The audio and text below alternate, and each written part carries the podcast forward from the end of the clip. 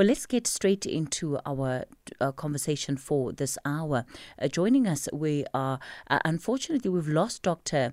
Uh, Tony Kambi Masha. He's with the Walter Sisulu uh, University, was said to be one of our guests this hour, but he's had some pressing matters at the university to attend to uh, this morning, so he'll no longer be part of our conversation.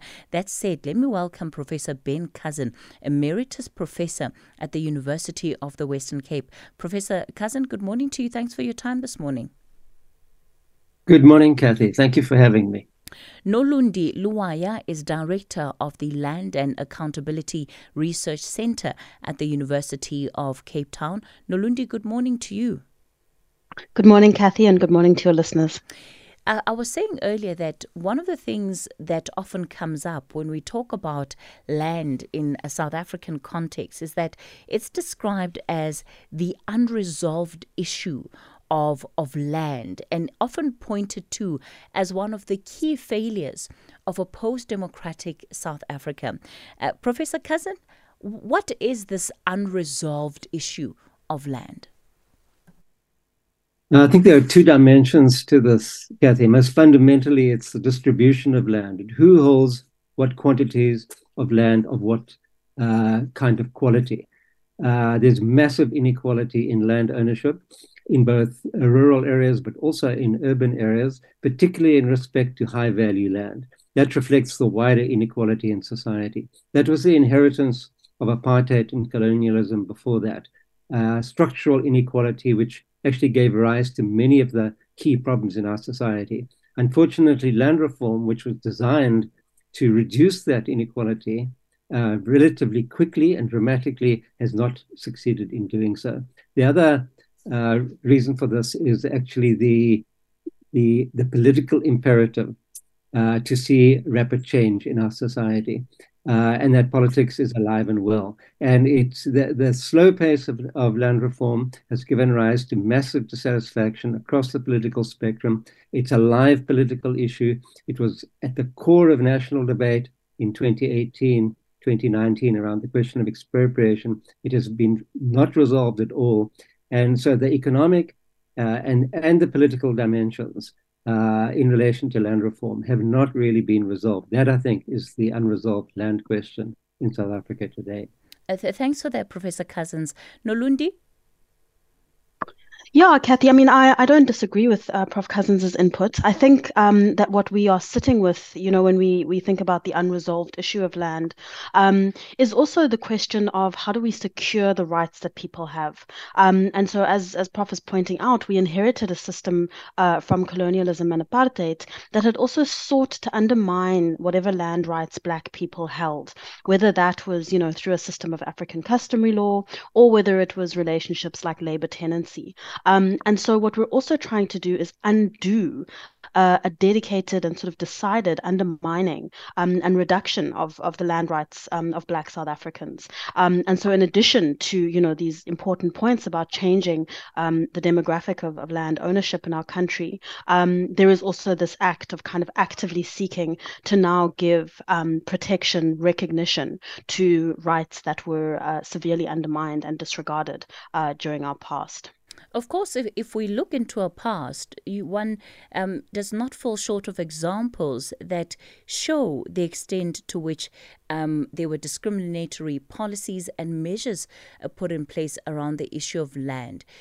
This morning, however, we're talking about 110 years uh, since the Natives Land Act 27 of 1913.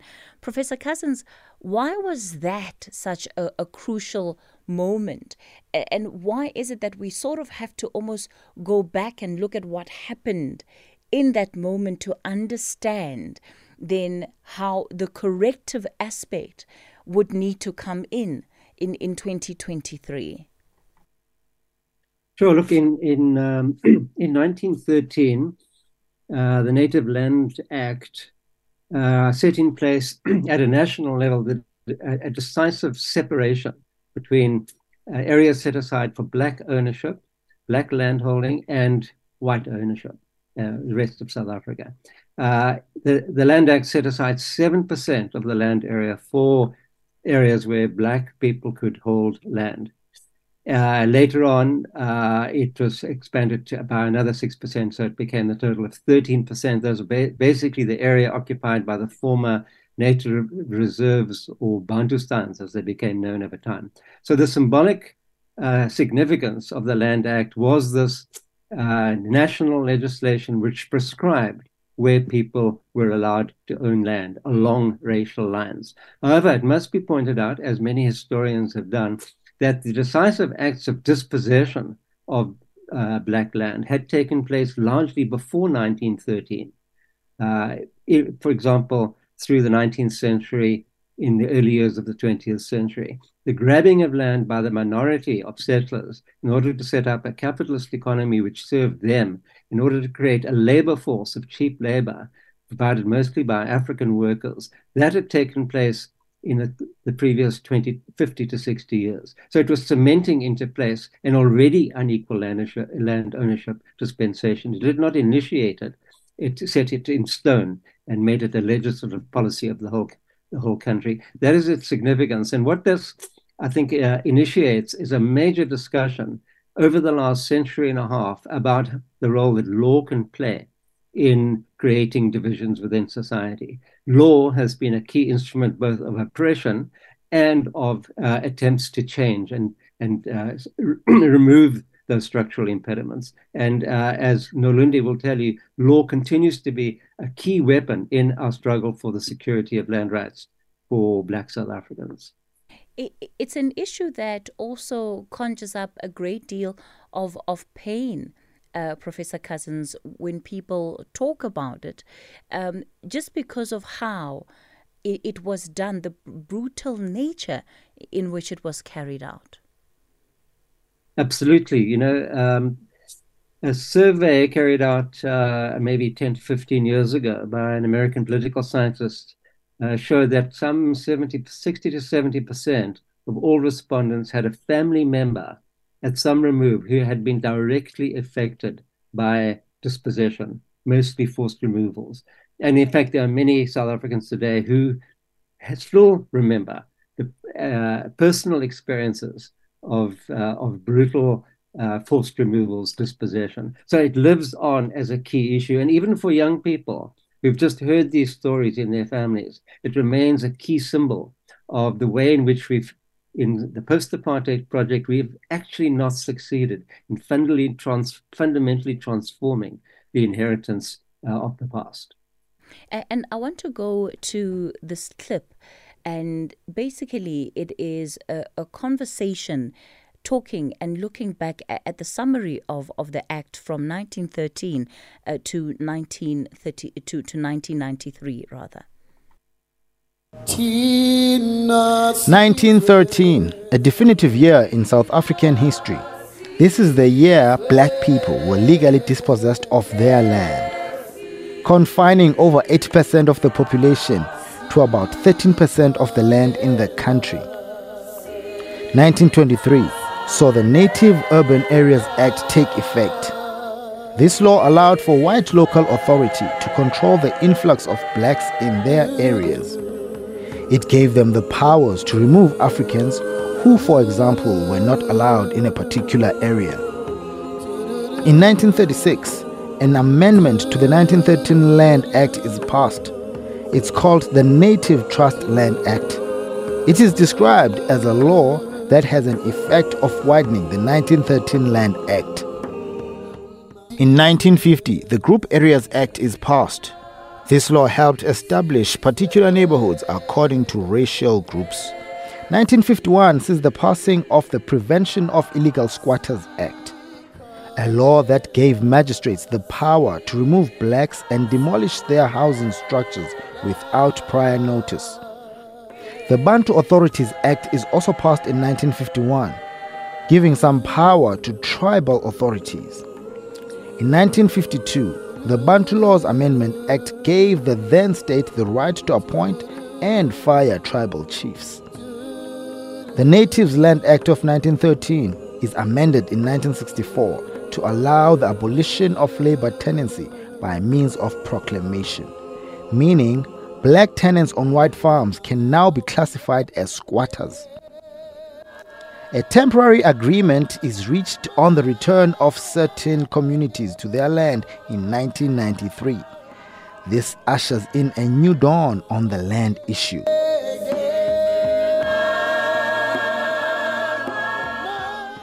And uh, Nolundi, this this clip is tra- taken from our archives here at the SABC, and you heard as it ended off the hope then that was present just at, at the onset of democracy around what would happen under a democratic a democratic government.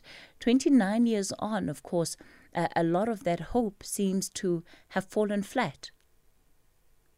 That's correct, Kathy. I mean, you know, the the uh, Land Restitution um, Act was one of the first laws that then President Mandela uh, passed uh, during his tenure as president, um, and it did. It signaled an incredible moment of hope uh, and a moment of rectifying all of uh, you know the damage that had been done through the legacy of the Land Act.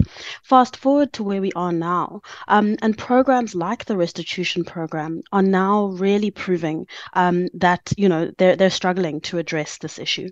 Um, um, all of the hope uh, that was placed on the restitution program, for example, um, hasn't yielded results. There are still communities who had put in claims uh, back in 1998 that are still awaiting resolution of those claims. So it becomes really clear that what we're in need of um, is a more diversified approach, that we need to think about other ways uh, of how we restore um, people with their land. And I think that point that you were making earlier, that it's not just about uh, a physical loss of land or, you know, to put it flippantly, uh, a change of address. What we're actually grappling with here is that as people were dislocated from their land, they were also dislocated from places of cultural reference, um, identity connections, historical connections. And so, what you're seeking to restore is not just necessarily a relationship with a particular geographic point, but you're also seeking to restore, you know, a sense of identity, community, etc.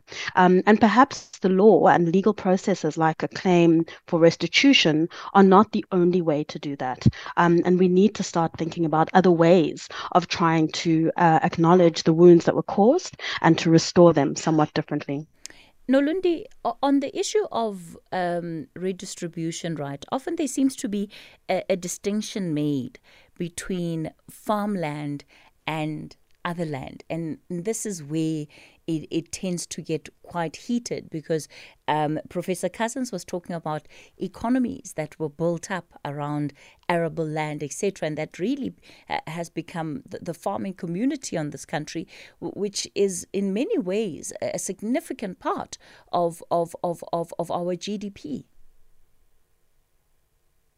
Absolutely, Kathy. I think uh, you know the farmland and the, the large scale agricultural projects that uh, are carried out as part of our country's economic plan have their place, but the focus can't just be on uh, you know sort of protecting the rights and securing um, large scale agriculture.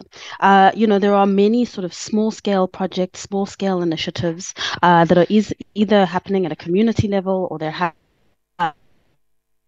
and I think the kind of idea of agriculture needs to be expanded to include protection and recognition of those smaller scale initiatives and projects, um, because those are also part of what contribute to notions of food security. Uh, you know, those are also initiatives that sustain communities um, who don't necessarily uh, want to continue to rely on large scale agriculture.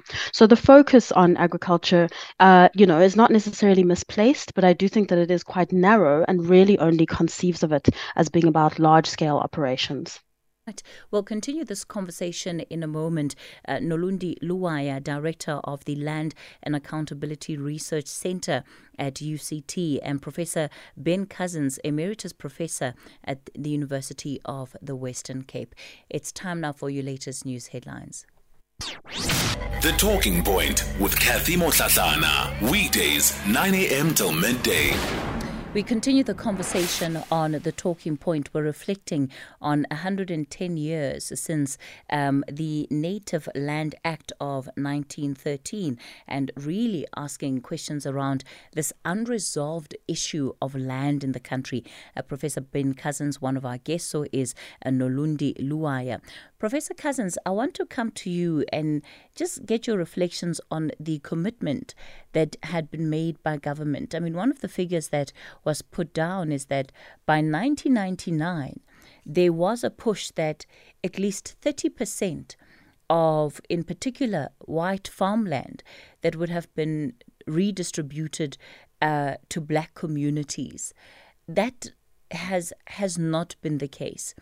And often when we hear how this conversation is framed, at least today, um, is that the attempts at redistribution are really wanting to take assets that some have worked very hard for, have put in a lot of money and investment into, and give it to people that are undeserving and don't even know how to maintain the commercial um, viability of, of, of, of that asset.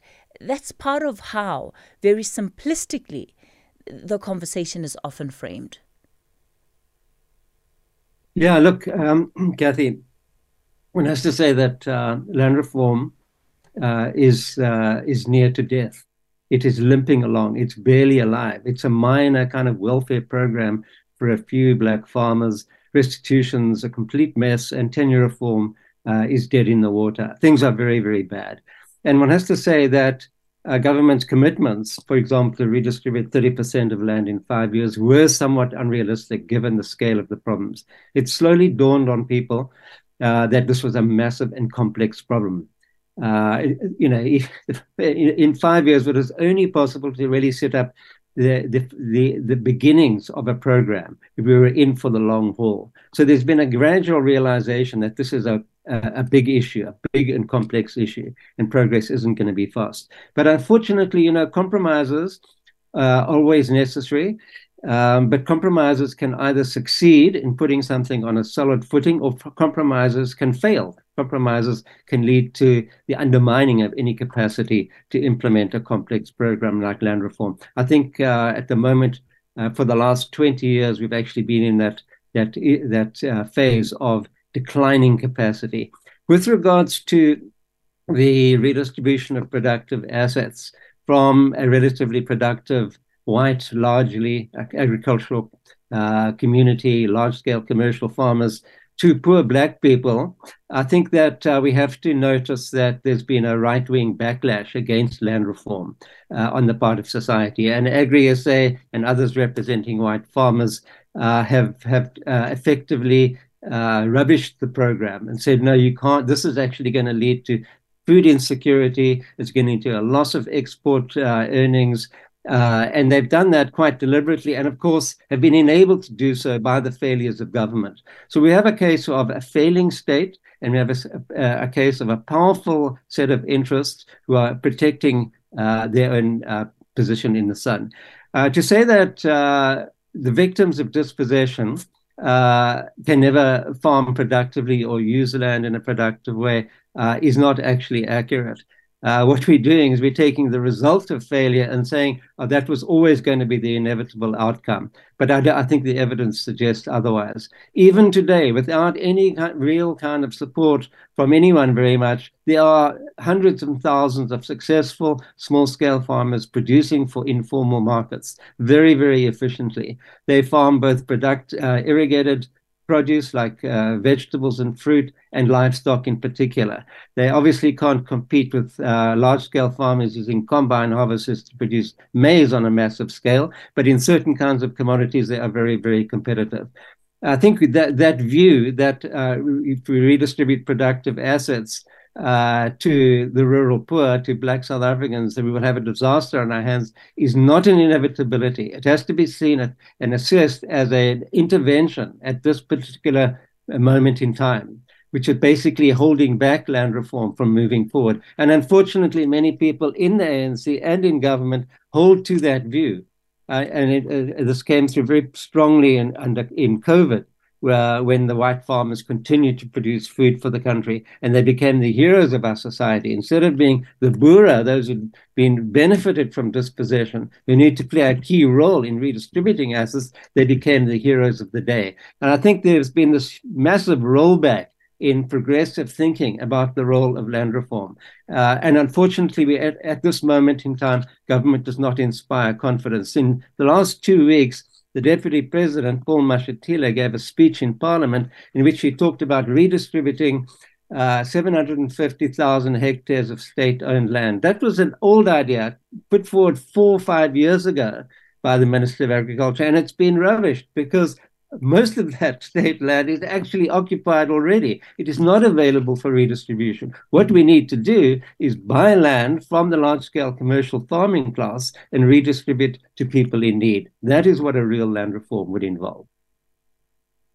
Nolundi, the role of, of politics in this conversation has been incredibly significant because we've seen it move from being something that, of course, is important to South Africans, but also becoming a political hot potato in Parliament between political parties, used for politicking. And, you know, one very much will be looking with keen interest to see what happens as we enter sort of the, the next sort of election uh, cycle heading into, into next year. Has that taken away from what the true essence of land reform and land re- redistribution is supposed to be and was intended to be. So, so when Professor Cousin says that it, the, the ideas around reform are barely alive, the will is barely alive, is it because the, there's just no appreciation of the importance of what this will mean and what it means for our society? I think that's right. Right, Kathy. I mean, uh, the way in which the uh, the topic and issue of land um, is used in the political arena has been um, really a, a, a, point of concern because, of course, it is. It's used as, you know, a kind of a, a way to uh, galvanize people, um, particularly around elections. It's used as, you know, a mechanism for scoring points between political parties. Uh, if you take, for example, uh, the recent debates about um, expropriation uh, and the need, you know, to change expropriation laws to allow for expropriation without compensation, that entire debate and the processes around it, I would characterize really as a red herring. Um, because, you know, I am, am, of the opinion that actually the framework of the Constitution would make it possible to test the waters around expropriation without compensation, without the need to make, you know, these promises about new laws and changing the Constitution um, and a range of other matters that were raised at the time. So the politicking around the issue of land does take away from genuine invested thinking, uh, invested, um, you know, planning, um, and bringing to life creative.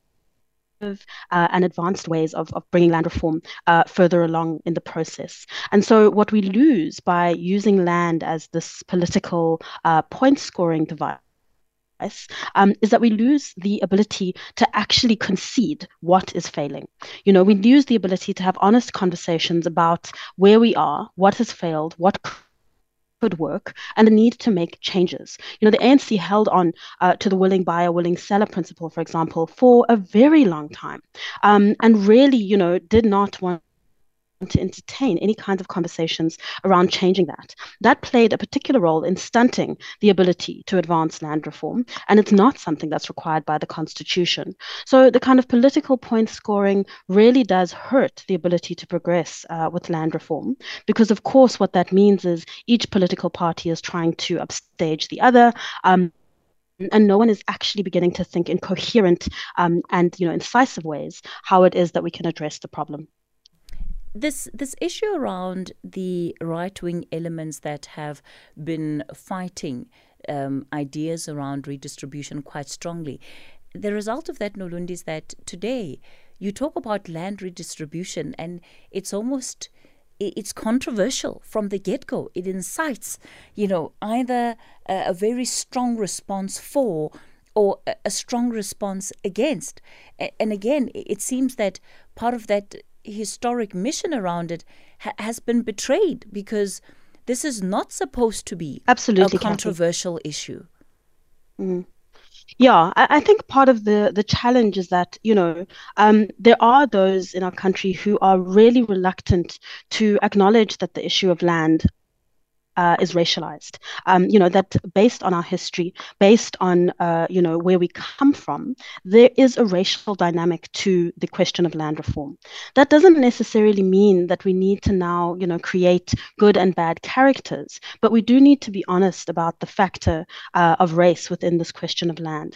And if we are able to have an honest conversation about the place of, ra- of race uh, when it comes to the question of land, then we're able to think in different ways about how we address the question. You know, so to go back to my earlier point that what you're talking about here is not just giving back uh, a geographical um, spot, you know, on a map. What you're also talking about is restoring a history, restoring an identity, restoring a community and if you look at it like that, then the, the kind of prospect and issue of race within land reform perhaps becomes less threatening.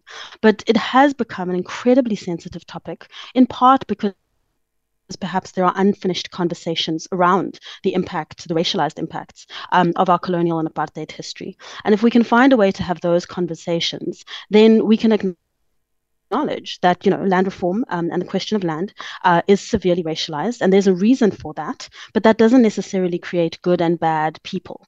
Um, but it is really important to accept that that is part of the land history and we can't deracialize land or pretend uh, that it's a neutral issue um, that emerges from a neutral history because that simply is not the case. All right. Well. I'm going to be taking some calls on this conversation. 086 uh, 2032 uh, is the number to dial. I'll kick it off with Mercia Andrews. Mercia, you're the regional convener um, of the Rural Women Assembly for Southern Africa. And I imagine you have a lot to say on this issue because you, particularly, are dealing with women that have been affected by this um, dispossession, lack of land ownership as well. Uh, good morning uh, to you and the listeners. Uh, thank you for, for having me. I, I've been listening to to Ben and Nolundi, and I I must say I generally agree uh, with, or I agree with most of what they're saying. I I want to add two uh, dimensions. One is, of course, the issue that you raised about women, but I also want to talk about uh, farm workers and um, the situation that farm workers find themselves in. So I, I think um, for me the starting point is the fact that what we see uh, across many parts of our country is a continuation of the legacy of the Land Act. Um, in the last period, I'm not sure whether Ben or Nolundi raised this. Um, more than a million farm workers and farm uh, dwellers and labor tenants were evicted uh, from land. This is since this is in the period uh, 2005 up until now. So this is almost um, equivalent to what we've seen in the 1913 Land Act. And this situation hasn't ended. Uh, in the last period where we work with farm workers um, in the Breede River Valley, in the Overberg, and different parts of the Western Cape, we have daily occurrences of uh, families, entire families, are being evicted. Uh, families have nowhere to go. They've lived in, in many instances, lived and worked on farms, on white commercial farms for 20 years, some even longer. So this process, um, in my view, of uh, evictions, uh, it's continued and what we see, as we saw then, um, is the rise all over the country of growing rural informal settlements. If you, if you drive through the Western Cape, outside Grabouw, you see a very massive uh, new uh, township that emerged, and most of those people, we did a survey there recently, most of them were ex-farm workers. If you go to the Dorings outside in Stofland and you ask people where do you come from, they were evicted from farms. Wherever you go across parts of the, the Western Cape, and you can say throughout different parts of the country, uh, a similar situation has emerged.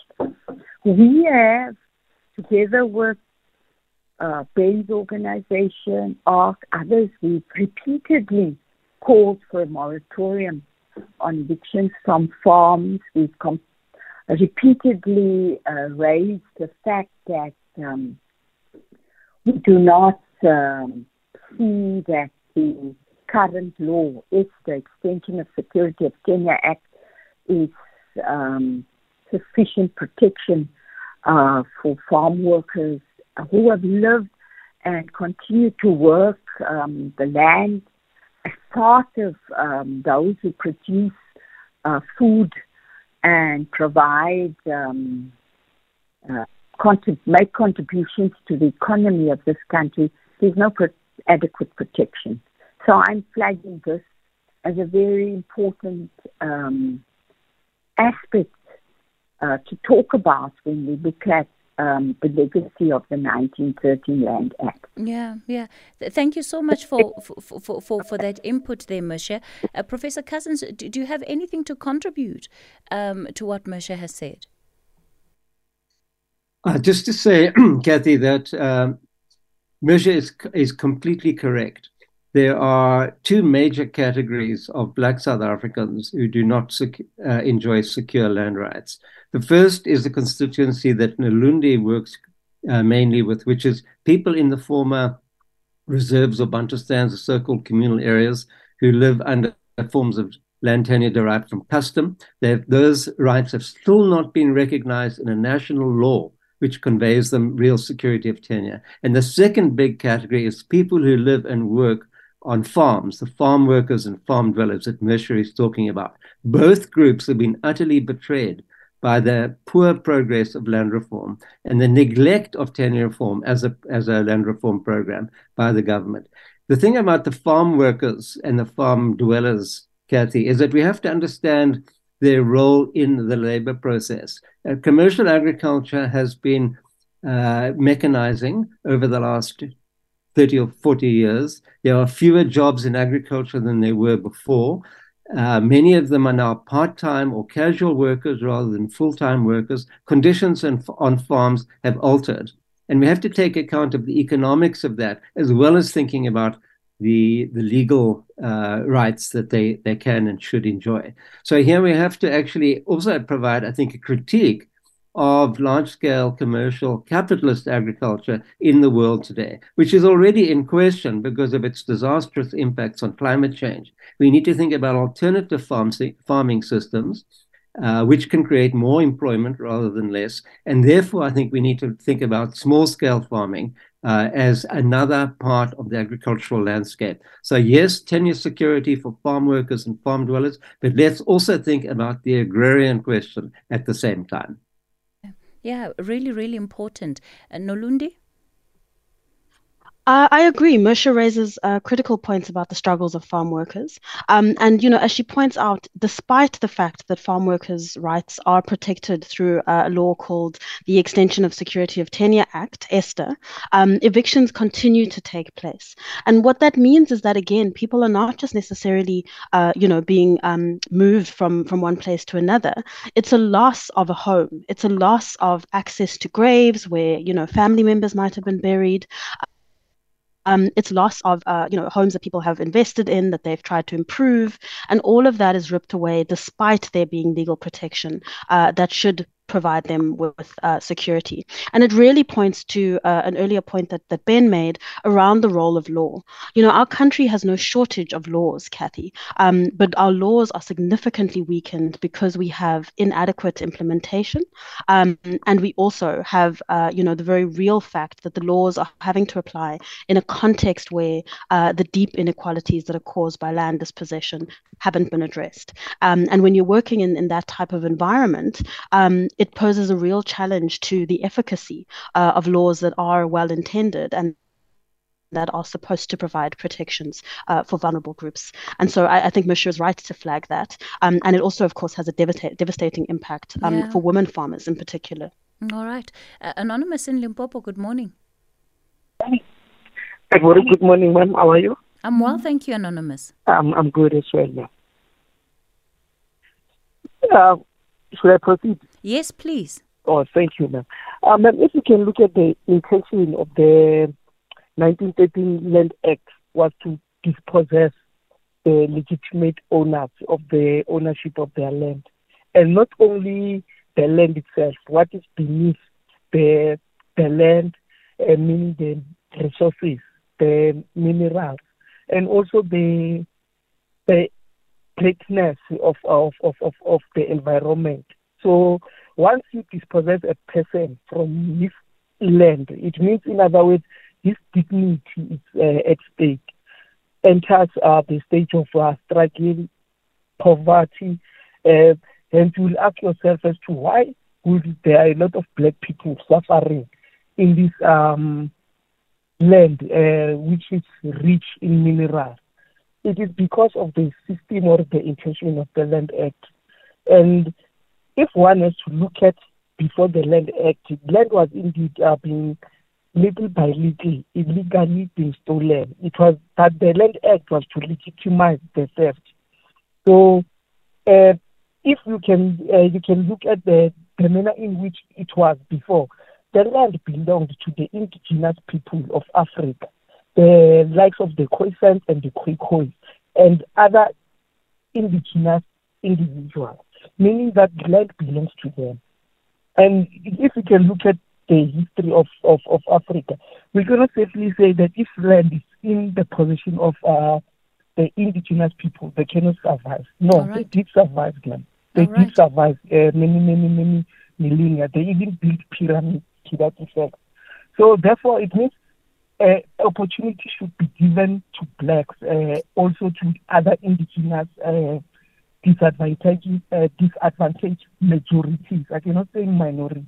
Mm. So then, ma'am, um, if you can look, uh, the government itself, um, although I, I, can I can safely put it like it's white collar when it comes to them because they are selling land at the backs of the blacks, where while most of us we don't know, we only hear that the king from another country bought land here and he invested in wines and stuff, but what are they doing for the blacks? All so right. That's the problem. Uh, so anonymous, thanks for that contribution out in Limpopo. Percy in Matlosana, good morning. Uh, good morning, Sis Katie, uh, and your guests. Thank you to having me. Uh, Sis Katie, you see, this issue of land distribution is a serious problem in South Africa. We are not benefiting nothing there, the landowners. This thing, I think they are supposed to call it politician uh, land distribution. Are the one who owns farm who benefiting this, Sis Katie. Uh, 1993, we make a land claim. It was looted in 1998. Even as we speak, for 10,500 hectares, we've got only 520 and It's so difficult for government to give allocators 9,800 back to us.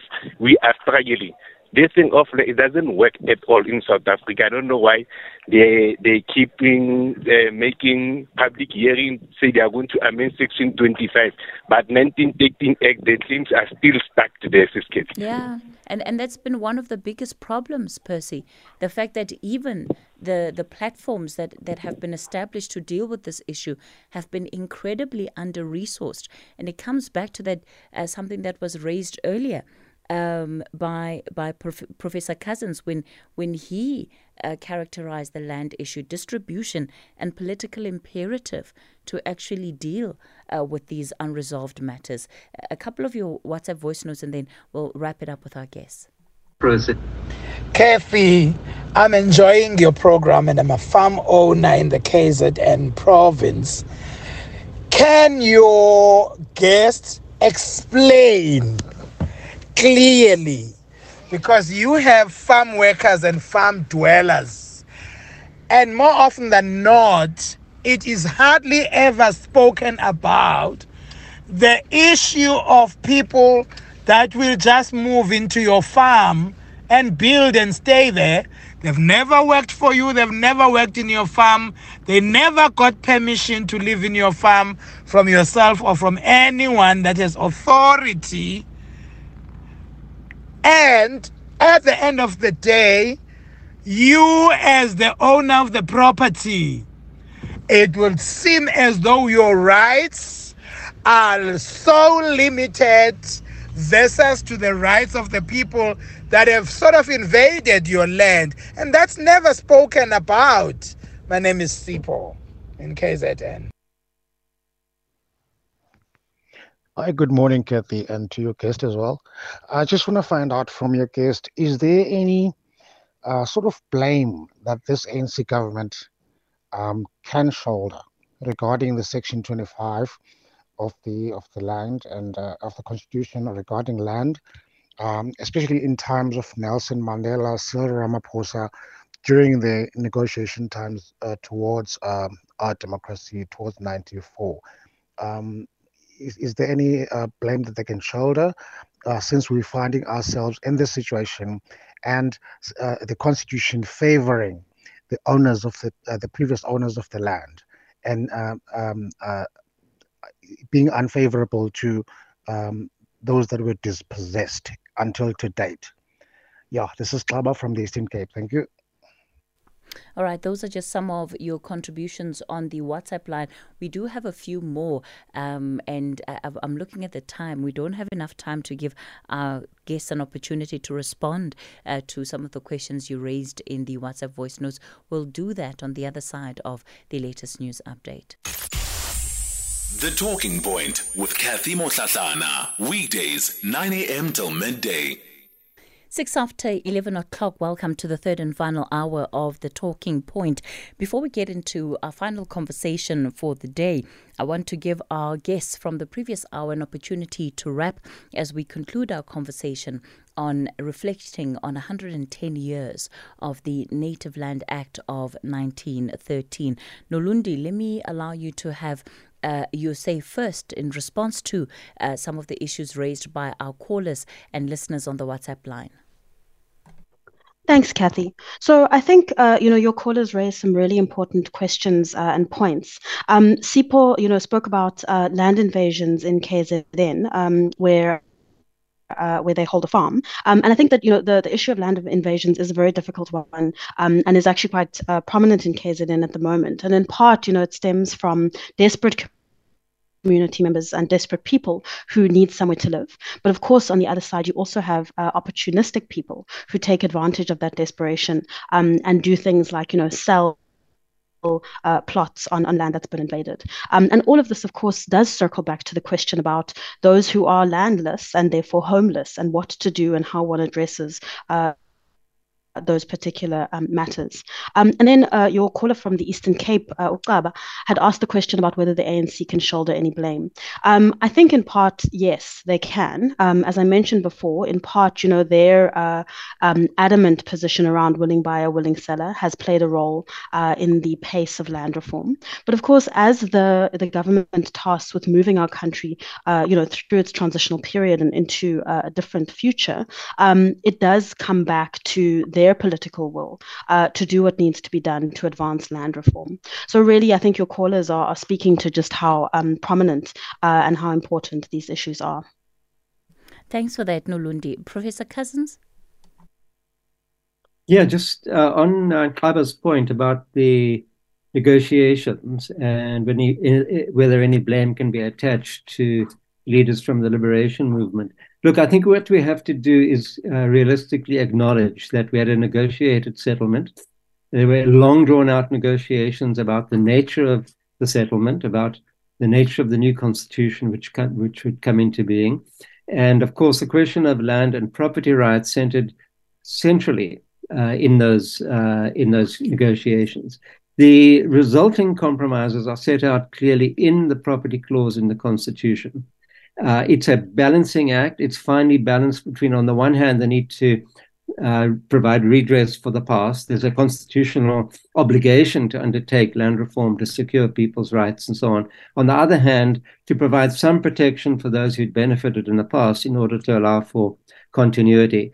I think it's hard to criticize those uh, compromises uh, from this vantage point in time. I think the real question is not so much about the detail of that, but about how that constitutional vision has been uh, embodied in an implementation program. So here, I think we have to deal, have to wrestle with another set of complex realities, which are the very demanding administrative requirements of implementing a land reform program which composes tenure reform for very different kinds of uh, groupings, as we acknowledge, not only farm workers, but also people living on communal land, but also a restitution program with immense complexities, uh, in- including uh, the requirement that we verify and approve of people's basis for a land claim, plus a wide ranging redistribution program. All of those have land administration components. Um, the complexity of this program has, in fact, overwhelmed the new state. And I think that speaks to many other issues uh, that which, face, which face our country today, not least of which, of course, is energy supply. So I think uh, on, it's very easy post hoc to say, you know, big mistakes were made. The mm-hmm. question is, how can one realistically address them in the present? Um, and for that, I think you know what you need is astute political leadership, but you also need strong commitments to honoring the Constitution, to doing the best you can. All right. And unfortunately, in the political sphere, uh, we've lost the plot, and we don't have that political will anymore. I don't think. Professor Ben Cousins, Emeritus Professor, University of the Western Cape. Thank you for your time this morning. Nolundi Luwaya, Director of the Land and Accountability Research Centre at the University of Cape Town. Thank you for your contribution too. One certainly then thinks that this moment calls for revived, renewed impetus into the, the, the question and the issue of land. When you look at the complexity of the problem, and as Professor Cousins describes it, how the state has been simply overwhelmed. Difficult to see how we're going to get progress on this issue um, by 2030 if all things remain the same. And that, I think, w- would be an incredible travesty of justice if all things remain the same. We're going to take a quick break. Coming up in the next, or in the rest rather, of this hour, we're going to be looking at artisanal miners and, in particular, female artisanal miners.